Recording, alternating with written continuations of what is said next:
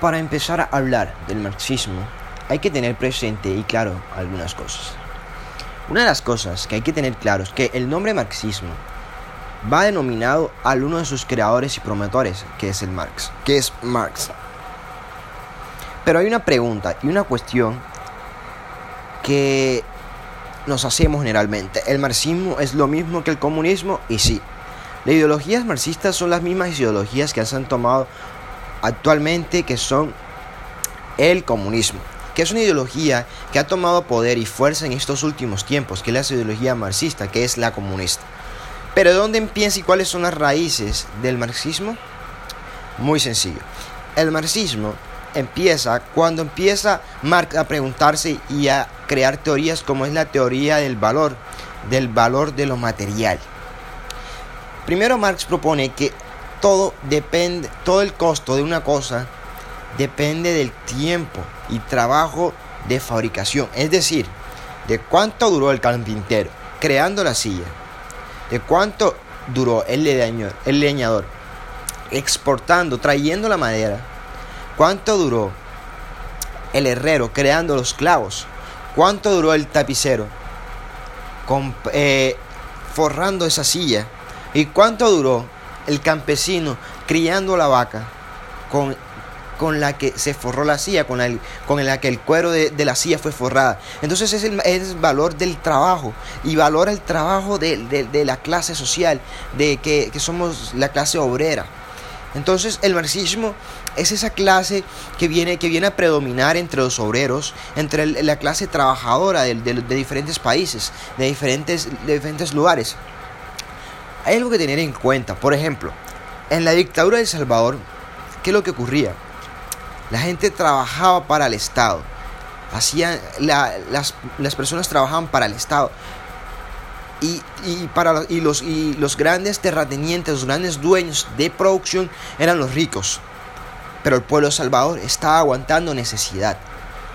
Y eso es lo que contradice Marx, porque Marx propone si el trabajador es el que mueve una empresa, si 100 trabajadores son los que mueven a una empresa, a un medio, a una gran máquina productiva, porque ellos solo perciben un leve porcentaje de esas ganancias producidas, es decir, un trabajador trabaja 8 horas.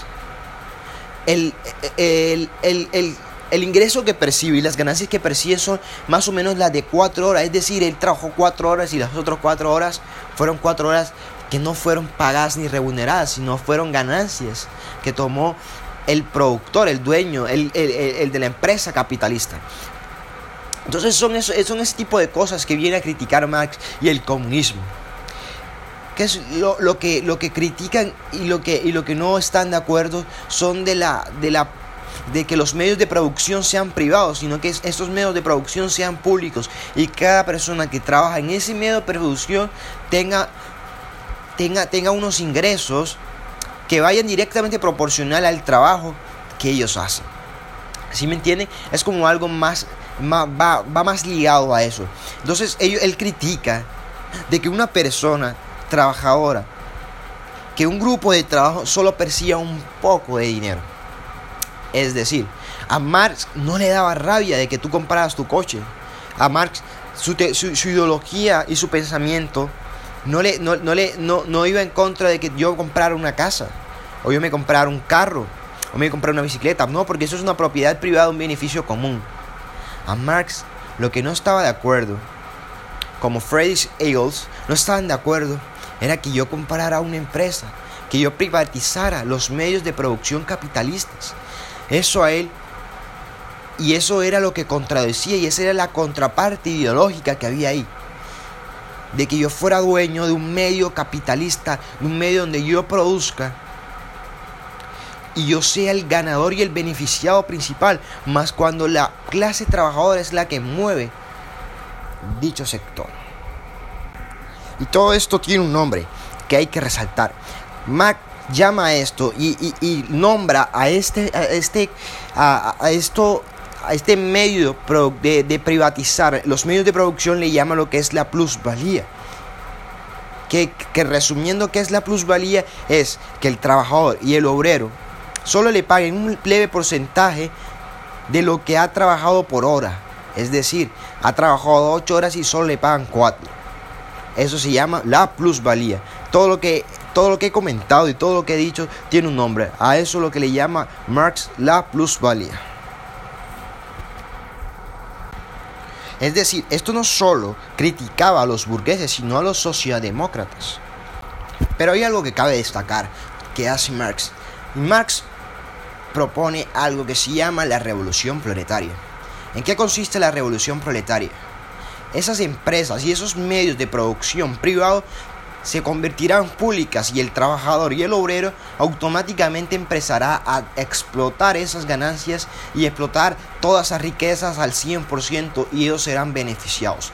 Cuando ocurre esta revolución, la revolución proletaria llega a países donde todavía el capitalismo no estaba arraigado y no estaba de raíces todavía, como era China y era Rusia, que todavía estaban viviendo lo que es la era de la revolución industrial y todavía no tenían un sistema capitalista el cual tenían que erradicar.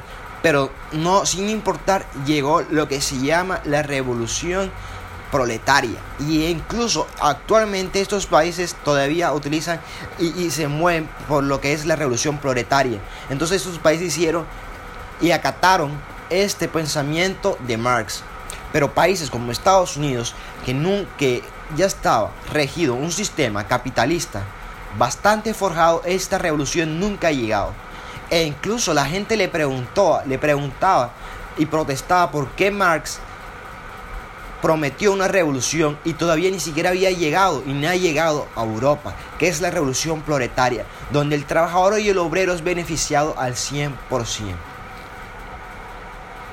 Es decir, el marxismo, y para concluir, el marxismo nos propone a nosotros es que no existan gente que produzca, que gente que sea dueña de medios de producción y sean beneficiadas por una clase obrera.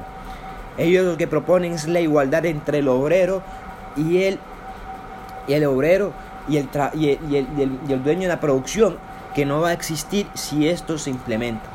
Pero para todo tengo una conclusión.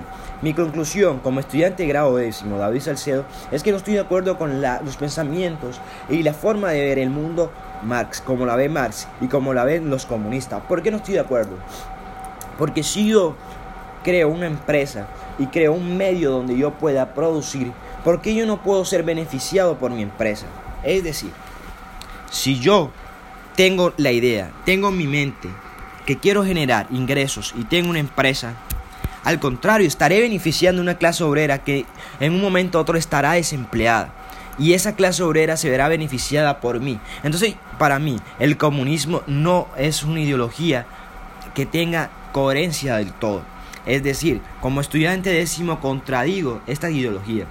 Porque como seres humanos, cada quien predomina en un sector.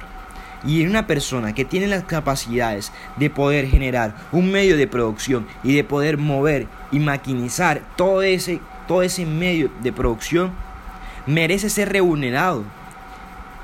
Y si tú naciste para ser obrero, serás obrero. Y si tú naciste para ser dueño de los medios de producción, mm, dueño de las, de las obras capitalistas, eso serás. Entonces, eso depende de solo de uno. Tú decides qué quieres ser. Si quieres ser un simple obrero o si quieres ser un simple dueño. Y obviamente, si te esfuerzas más por ser un dueño de, de, los medios de producción, tus ganancias serán más y te harás beneficiado. Entonces, como estudiante grado décimo la contraigo. Muchas gracias por escuchar este podcast.